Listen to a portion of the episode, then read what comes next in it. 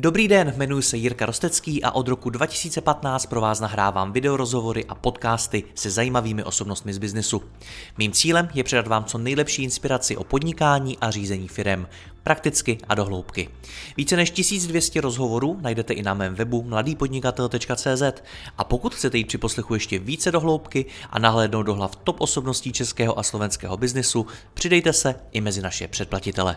Nemohl bych to dělat bez partnerů, jako je ShopTet, který poskytuje nejpoužívanější e-shopové řešení v Česku. Stačí kliknout a začít prodávat. www.shoptet.cz Děkuji vám za poslech a teď už další rozhovor.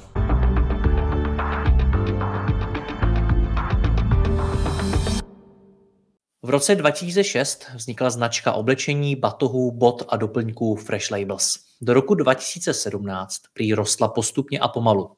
Získala dokonce i investory a mohla do svého rozvoje investovat více peněz. Vyrostla až na tržby 160 milionů korun v roce 2018, ale ve skutečnosti prý byla ve ztrátě a následně začala obratově klesat.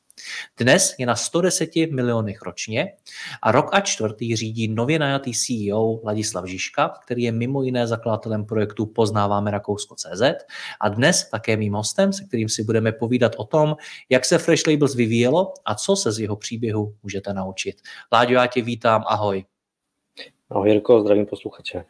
Já ti děkuji, že jsi mi v rámci přípravy tak nějak osvětlil čísla a příběh Fresh Labels, který jsem říkal v úvodu. Jak ty jsi se vůbec do Fresh Labels dostal?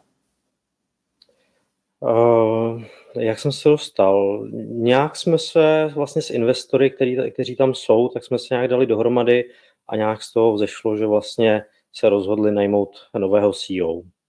A proč? Asi to takový Důvod toho, proč se rozhodli najmout nového CEO, byla vlastně stávající situace Fresh Labels, kterou se rozhodli po nějaké době řešit, dejme tomu, jako radikálnějším krokem, vlastně najmutí nějakým jako profesionálnějším, jako nějaké profesionální síly.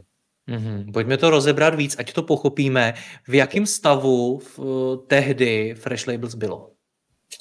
Fresh Label bylo ve stavu, kdy mě se drželo na tom obratu, který si zmiňoval, to je nějakých těch 110 milionů korun, rostlo oproti předchozímu roku, ale jak si taky zmiňoval v tom úvodu, úvodu od roku 2018 vlastně mělo Fresh Labels určité problémy, obratově v té době bylo na výši, ale zaznamenalo první větší ztrátu, následně zaznamenalo další roky taky nějakou ztrátu, plus se do toho přidal covid a společnost se vlastně ocitla v situaci, kdy zjistila, že, eh, že vlastně veškeré plány, které má, tak už eh, nezvládne udělat eh, nebo nezvládne, nezvládne vlastně vytvořit ty plány toho růstu jen tak s lidma, které tam má a rozhodla se, že potřebuje přivízt prostě profesionálnější management a nějakým způsobem tu společnost, já bych řekl, ozdravit a zprofesionalizovat. Mm-hmm. Takže ta firma byla v problémech. Firma byla v problémech, ano. Hmm. Co tam byl největší problém tedy? Byla to to, že chyběla právě ta strategie, nebo to, že ta firma klesala na svých tržbách, nebo něco jiného? Mm-hmm. Fresh Labels uh, bylo od začátku velmi jako jedinečným projektem. Jo? Fresh Labels jako takové uh, na, začalo v roce 2006 nabízet, uh, jak si říkal, oblečení, doplňky, batohy a vlastně to celkové portfolio, které tady nebylo nikdy jinde k dostání. A na tomhle, na téhle premise, na tom, že vlastně nabízelo Fresh Labels něco naprosto unikátního, vydrželo je relativně dlouhou dobu. Následně ale v dalších letech přišla konkurence, různá konkurence, Zalando, Asos, About You, Zoo, tam mohli bychom jmenovat. A samozřejmě v tu chvíli se začala lehce vytrácet ta unikátnost, protože už Fresh Labels nebylo jediné, které nabízelo 100% unikátních značek, už najednou tamhle jednu značku nabízel jeden konkurent, další značku nabízel dal, další konkurent. Takže z tohohle velmi dobrého vlastně jako nápadu a z toho unikátního postavení na trhu, které musím říct, že zakladatelé chytli velmi dobře, tak to se začalo malinko vytrácet a v tu chvíli si vlastně stál, nebo Fresh Label stálo v konkurenci proti zaběhlým značkám a v tu chvíli potřebovalo začít řešit přesně nějakou profesionalizaci. Tak, jak prostě běžně firmy fungují, eh, nějaký jasný management, nějaký jasný řád, procesy, eh, mělo se začít dívat na to, eh, kde začalo hrát vlastně efektivitu a to se bohužel v těch posledních letech nedělo, protože ve firmě byli lidé, kteří byli velmi dobře nastavení na prorůstovou strategii, myšlenkově velmi dobře nastavení s novými nápady, ale nebyl tam vlastně nikdo, kdo by se na to dokázal čistě objektivně podívat a říct, hele, ta efektivita nám někdy ujíždí, musíme se zaměřit na tu efektivitu. Hmm, my se potom v dalších částech tohoto rozhovoru později zaměříme na konkrétní změny, které ty si v té firmě dělal. Možná by mě ale pro pochopení příběhu Fresh Labels zajímalo, jak ta firma vlastně vznikla, jak se dostala až do takových čísel.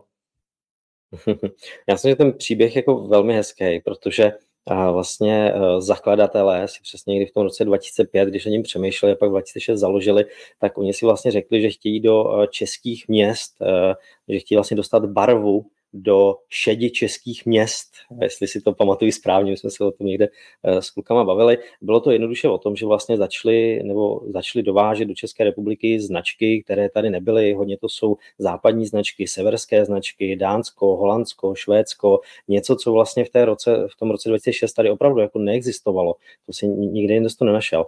A na, ono se to velmi dobře chytlo, udělalo si to kolem sebe velmi zajímavou komunitu lidí a na základě toho se jim vlastně dařilo růst, protože určitou dobu byli opravdu jako, jako my jako Fresh Lab, jsme byli jediní, kteří tady měli, no, prodávali ty produkty, které, které tady byly. No. Hmm, já jsem shodou okolností asi dva dny zpátky šel kolem vaší kamenný prodejny. Kolik jich máte? Máme dvě kamenné prodejny, kolem, kolem které si šel? Eh, kolem jedný, jedný v Praze. Máte, jich, máte jenom v Praze nebo, nebo i Má, máme obě dvě v Praze. Jednu máme vedle Vínřiské, vedle Václavského mm. náměstí mm. a druhou máme na Letné. Kolem tý jsem šel na Letný. Mm. Dobře, takže je to příběh vlastně dvou founderů, kterým něco chybělo a kteří to přinesli do České republiky, což je vlastně jeden z takových nejlepších uh, modelů, jak možná rozjet úspěšný podnikání, ale možná to furt není otázka, uh, odpověď na otázku, díky čemu ta firma tak vyrostla. Co tam vnímáš ty jako svým způsobem externí pozorovatel, ty tam přišel až mnohem později, mm. jako ty zásadní faktory, které pomohly firmě dostat se na tržby přes 100 milionů ročně? Mm-hmm. To první je opravdu ten produkt, jo? protože ten, když vlastně vybereš jako správný produkt, tak ten sám o sobě ti pomůže dostat se relativně jako vysoko.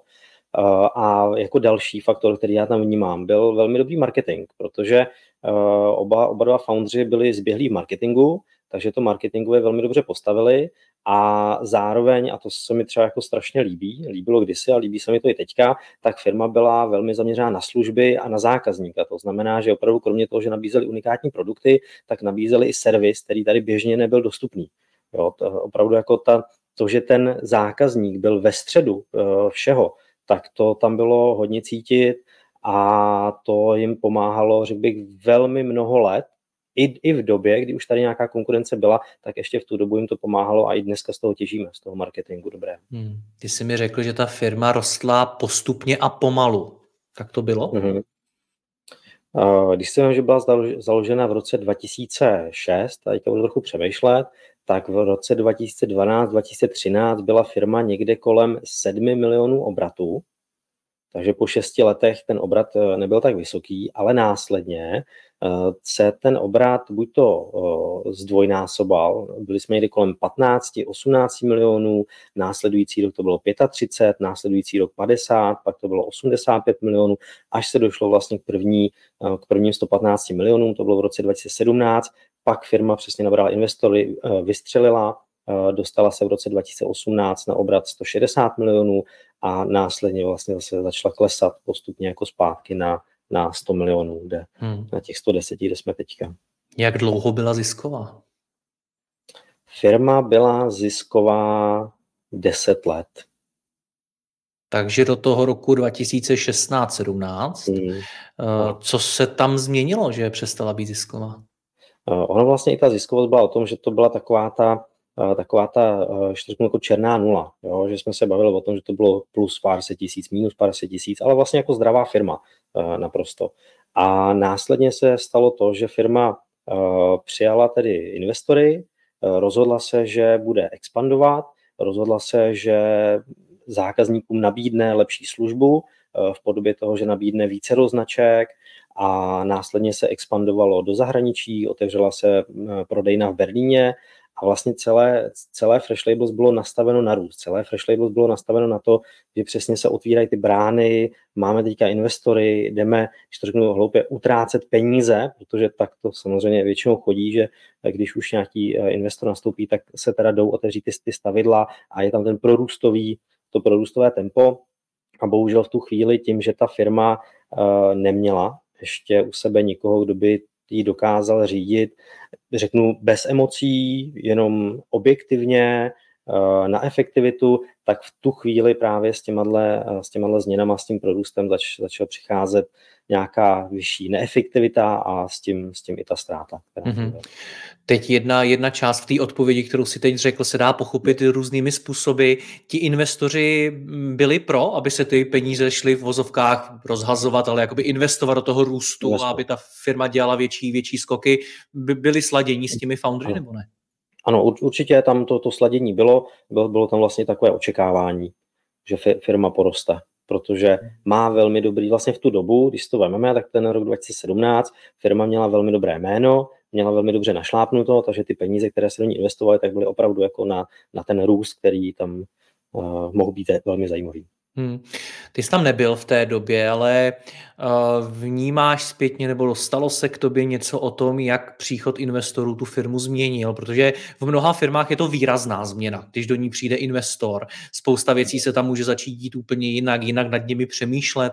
I vlastně z té tvojí odpovědi vnímám, že se tam začalo uh, přemýšlet trochu jinak nad tím růstem, možná se začaly dělat odvážnější rozhodnutí, nevím. Do, doneslo se k tobě, že se ta firma tím nějak změnila?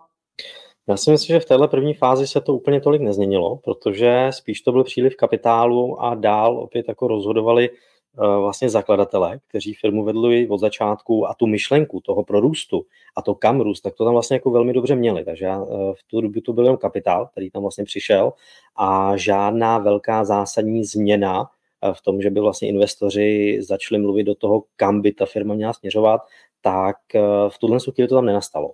Hmm. Představuju si ty články o tom, že Fresh Labels udělalo 160 milionů na tržbách a, a tak dále. Možná, že takový vycházeli, nevím. Jaká byla tedy ta realita zatím? Tak realita byla taková, že se opravdu udělalo 160 milionů na, na tržbách, ale samozřejmě uh, ve chvíli, kdy ve firmě nemáte profesionální aparát, ve chvíli tam vlastně nemáte ty pozice, který, které mají zkušenosti s biznisem, neřeší tu efektivitu, tak se samozřejmě začalo dělat to, že aby se zvládlo to penzum té práce, toho, že se objednávalo víc boží, tak se začaly najímat lidi. Bohužel ve chvíli, kdy ve firmě nemáte jasně dané procesy a nemáte řečeno, co ještě juniorní člověk, co je seniorní člověk, jak, jakou má zodpovědnost přesně daná pozice, tak se samozřejmě začaly najímat lidi, na věci, na které úplně nebyly potřeba, šlo jenom o to, aby tam byly ruce, které zvládnou to penzum té práce. A to bych řekl, že byl vlastně jako takový začátek toho velkého, většího problému, který, do kterého se pak vlastně Fresh Labels jako dostalo, protože když už najmete hodně lidí, máte najednou mnohonásobně vyšší náklady na lidi, do toho samozřejmě systémy a tak dále a není to pod kontrolou, tak ono se to pak v jednu chvíli ukáže. Hmm. My se teď bavíme o, o firmě, která byla někde mezi těmi 100, 110, 160 miliony na tržbách ročně. A ty mluvíš o tom, když nemáte profesionální management. Musím se přiznat, že v e-commerce neznám moc firm, který by v této velikosti už měli vybudovaný profesionální management. A tak přemýšlím, jestli se tady jako bavíme o chybě, která se stala ve Fresh Labels, nebo o nějakým vlastně jako přirozeným stavu, který se těm firmám v této velikosti prostě děje. Mhm. Já si myslím, že tam jako vyloženě jako nebyla jako chyba. Tam to nebylo o tom, že by někdo udělal rozhodnutí, že se půjde doleva i přesto, že se měl jít doprava. Jo? Nic takového tam vlastně jako něco černobílého tam jako nenastalo. Tam akorát prostě ten růst, který tam byl, který vlastně nám započal, tak nešel ruku v ruce s tím, aby se posílilo i to know-how té společnosti vlastně v řízení té společnosti. To je vlastně Co to, znamená? Zkus to, zkus to nějakým třeba konkrétním příkladu, ať to pochopíme. Eh, znamená to, když to vemu tak třeba zakladatelé, kteří v, té době eh, vlastně vedli eh, společnost, byli ti hlavní, kteří rozhodovali o tom, co se bude dít, tak měli zkušenost s tím oborem jako takovým, ale neměli zkušenost s tím řídit v té době tam mohla mít firma 50, 60 lidí, ně, něco takového. Takže například s tímhle neměli zkušenost a k sobě neměli nikoho, kdo by jim vlastně pomohl například s tím řízením. Neměli v managementu lidi, kteří by pomohli eh, se zajištěním těch zásadních oddělení. Takže měli jsme tam například operativu, což je téma, téma eh, samo o sobě, což je jako sklad. A pak tam jsou další oddělení, které víceméně nebyly řízeny lidmi, kteří už si toto prošli, něco takového, už si, už si něčím takovým prošli. Takže bylo to opravdu hodně o pocitu, který do té doby fungoval. Jo, ono, jak, přesně jak si říkal, jakoby do určité doby jedeš, jedeš na tom pocitu, eh, jedeš na tom, že se ti vlastně daří, jedeš na růstu a v určitý moment, a je velmi těžký říct, kdy je ten moment, ty potřebuješ říct dobře, teďka už to jenom na základě toho pocitu nepůjde, teďka to potřebujeme začít dělat nějakým způsobem uh, sofistikovaněji, tak to tam prostě v tu dobu jenom jako neodhalili a jeli na, na, na, těch, na tom pocitu, na té vlně, na tom, že znají ten obor, že vědí, co, co mají dělat a v tu chvíli bohužel přišly, přišly prostě nějaké, eh, přišly ty chyby. No, já, to, já tomu řeknu. Jak, jak, jak se to projevilo, to, že to neodhadli ten moment? Hmm. Například se to projevilo v tom, že zase není to jediná firma, které se to stalo, uh, našli spoustu nových značek, spoustu nových dodavatelů, začali objednávat hodně zboží, což je naprosto logické, protože pokud chceš růst, musíš mít zboží na to, aby si mohl růst, ale bohužel to nebylo tolik podchyceno, takže uh, pak se stávalo, že výprodejnost těch jednotlivých značek byla například nižší, to znamená, že zůstávalo víc zboží na, na, na, na skladě, nedařilo se tak rychle vyprodávat, podmínky s těmi dodavateli ani nemusely být vždycky nejlepší, protože šlo primárně o to, aby bylo více značek, aby, aby bylo co prodávat. A v tu chvíli už se to, když to řeknu, jako nedá tolik užonglovat potom. Hmm. Jde tedy, teď se chci o chviličku bavit obecně, lze nějak obecně říct, jak ten moment poznat, že už nestačí ty emoce, ale už je potřeba, jak ty jsi to nazval, to začít řešit víc sofistikovaně? Já si myslím, že ten moment, jako pokud se jedná o zakladatele, který nikdy nebo kteří nikdy uh, nebyli ve velkých firmách nebo v jiných firmách, nemají už tu zkušenost, to znamená, nezakládají ty biznisy, když jim je 40-50, zakládají je opravdu jako mladí, tak si myslím, že by si k sobě měli někoho najít, někoho, s kým to mohou konzultovat. Uh, buď to, to je interní člověk, který tam je, má nějakou pozici, to je například, nevím, šéf operativy, nebo šéf obchodu, nebo někdo takový, nebo to může být externí člověk, se kterým vlastně můžou konzultovat. V dnešní době už je i spousta programů pro CEOs a uh, pro foundry, takže tam na tom se dá pracovat a za mě zase ale jako nestačí si s někým sednout jednou měsíčně na oběd, je to opravdu o tom, že prostě se někde na pravidelné bázi s někým potkávám a, a prostě řeším s ním jako ten stav té, té společnosti, protože tenhle člověk se zkušenostmi spíš odhalí to, že už by byl ten moment uh, dělat něco možná malinko jinak, nahajrovat někoho, uh, nebo případně fakt opravdu vzít toho člověka jako přímo do firmy, který tam bude jako, jako ten poradní článek. Hmm. Co na to investoři? Uh, investoři. Tak investoři byli samozřejmě nadšení z růstu v té době, uh, protože ten tam byl. A co se týče z té ztráty, tak uh, tam samozřejmě přišlo na začátku nějaké rozčarování, ale tím, že si společně řekli investoři a spoluzakladatelé, jakým směrem se budou ubírat dál, tak tak vlastně nějakým způsobem řeknu, domluvili se na tom pokračování a pak tak jako obecně to, a pak obecně to došlo do bodu, kdy už se dál nedokázali domluvit na tom, jak směřovat a zjistilo se, že opravdu je potřeba udělat nějakou radikálnější změnu. No, ale tím, že jsem tam v té době nebyl, tak asi nedokážu vyjádřit jako to tehdejší přesné nastavení jako investorů. To viděl. Já ty moje rozhovory netočím proto, aby jsme nějak jako prali veřejně prádlo nebo aby jsme z toho dělali bulvár a podobně. Takže já se v tom jako nechci úplně, úplně jako hrabat a zjišťovat, co, co tam jako bylo, ale Umíš nějak teda popsat, eh, jaká tam panovala teda atmosféra, protože tak, jak to zatím já slyším z toho, co ty mi říkáš, tak to bylo o nějakém eh, sporu mezi těmi foundry a investory a o názoru investorů, že foundry už nestačí na řízení té firmy. Je, bylo to takhle, nebo to slyším špatně? tomu to došlo, k tomu to vlastně došlo až na konci. K tomu to došlo ve chvíli, kdy já jsem vlastně nastoupil potom na roli, ale když si vezmeme, že investoři byli ve firmě už od roku 2018, tak dejme tomu ty čtyři roky, do nějakého toho roku 2022, tak by tam spíš panovalo, uh, spíš tam panovala schoda A samozřejmě pak COVID jako takový umocnil to, že plány nešly tím správným směrem, pak se nějakým způsobem eh, nedomluvili a po těch pěti letech už to došlo k tomu, že se přesně investoři rozhodli, že tam potřebují přesně už nějakou změnu a v tu chvíli, jak si říkal, tam ta, ta schoda eh, nepanovala. Umím si představit, že pro ty foundry, pro který nevím, jak v případě vašich foundrů, ale velmi často to tak je, tak ta firma je pro ně dítě, prostě je to jako, mají v tomto srdíčko, mají v tom, v tom ten vztah k tomu a tak. Proběhla tam nějaká v tomhle ohledu jako sebereflexe, nebo to byl nucený odchod? Jak bys tohle popsal? Já si myslím, že ta sebereflexe tam opravdu proběhla protože když se vlastně s foundry, my se vydáme eh, na denní bázi, se vydáme vlastně s foundry, eh, jeden founder ještě působí ve firmě normálně operativně na, na denní bázi, takže tohle se tam proběhlo. Eh, foundry vidí, že se to dá dělat trochu jiným způsobem, samozřejmě v některých ohledech, protože foundry jsou spíš vizionáři, takže v některých ohledech to vidí jinýma očima, jiným způsobem, ale já jsem za to vlastně strašně rád, protože když si vemu, že já řídím primárně operativu tak, aby byla efektivní, tak ať chci nebo nechci, tak mi někdy může utíct prostě běžné. Může mi utíct něco, co by mohlo být zajímavé, produstové, pro zákaznické. Uh, takže jo, fungujeme normálně, uh, je tam uvědomění a řekl bych, že se, že se doplňujeme výborně. No a kde se vzal ty? Protože jako úplně cizí člověk najednou přijdeš do té firmy, máš jí řídit, nevím, jestli tam předtím byla ještě nějaká společná historie. Popravdě ty si před chvílí říkal, že pokud to neřídí lidé, kteří měli, eh, nevím, kolik jsi jako zmiňoval, 20 let prostě v nějakých velkých firmách, ty na mě taky nepůsobíš jako někdo, kdo má prostě za sebou desítky let někde v korporátu. Tak kde se vzal? Mm-hmm.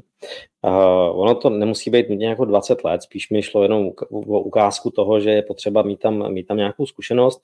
Uh, já, jsem, já jsem vlastně naposled, moje poslední štace byla v Groupsebu, kde jsem uh, vlastně startoval a rozvíjel obchod Home Cook, což GroupSep jako takový to asi nikomu moc, moc neříká, ale GroupSep je mezinárodní společnost, která vlastní značky Tefal, Krups, Mulinex, Lagostina, VMF a ta tak dále. Je to zhruba 30 značek uh, po světě a je to a vlastně tyto velké značky, můžu říct, podobné značky jsou Philips, Brown a tak dále, vlastně toho většího formátu, tak případně v našem odvětví je to Nike, Adidas, tak vlastně se v určitý moment rozhodli, že díky e-commerce uh, už nemusí dělat jenom to, že ty věci vyrábějí, a pak to někomu přeprodávají, Alze, Molu a dalším, kteří si to prodávají napřímo zákazníkům, ale zjistili, že taky můžou jako přímo prodávat zákazníkům, takzvané D2C, Direct to Consumer.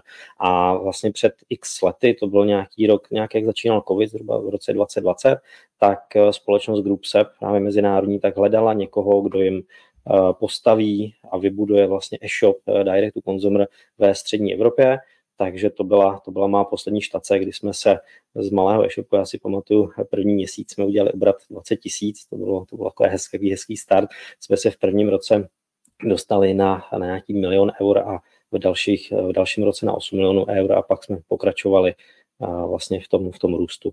Takže to byla moje poslední štace. Předtím jsem pracoval pro Myton, kde jsem vlastně vedl marketing pro Bonami a předtím jsem pracoval v lokálních a mezinárodních eh, mediálních agenturách. Hmm. Takže když, když to tak vemu, tak pro mě práce v obchodu, dejme tomu 15 let, eh, práce s velkými médii nějakých 10 let. Takže, to Takže ono by se to naščítalo, ale kde jsi se vzal? Hledal jsi novou práci a narazil si na inzerát, že Fresh Labels hledají CEO? Uh, nehledal jsem práci, uh, oslovil mě, mám takový pocit, headhunter. Mm-hmm. Myslím, že Headhunter to byl, kdo, kdo mě oslovil ohledně práce. Hmm, to je zajímavý insight, protože v mnoha mých rozhovorech padlo, že headhunting moc dobře nefunguje a podobně a tady dokonce našel CEO firmy. Jo, tak já si myslím, že ono to je nevím, někdy z toho si podaří. No jasně. No dobře, tak eh, s čím, s čím jsi vlastně do té firmy, firmy přicházel? Teď se ptám na to, jestli uh, ta tvoje očekávání uh, z toho, co budeš ve Fresh Labels dělat, eh, se nakonec naplnila, nebo jestli se to vyvinulo úplně jinak, jak jsi to nečekal? Uh, tak, jak každý asi doufá. Děkuji, že posloucháte tento rozhovor. Jeho zbytek je určený exkluzivně pro naše předplatitele, kteří si mohou poslechnout i celou řadu dalších top osobností českého a slovenského biznesu. V poslechu můžete pokračovat během chvíle na mladýpodnikatel.cz lomeno předplatné. Zakoupením předplatného navíc podpoříte i moji práci a budu tak moci tvořit další rozhovory a inspiraci pro vaše podnikání a vaši kariéru. Děkuji vám, Jirka Rostecký.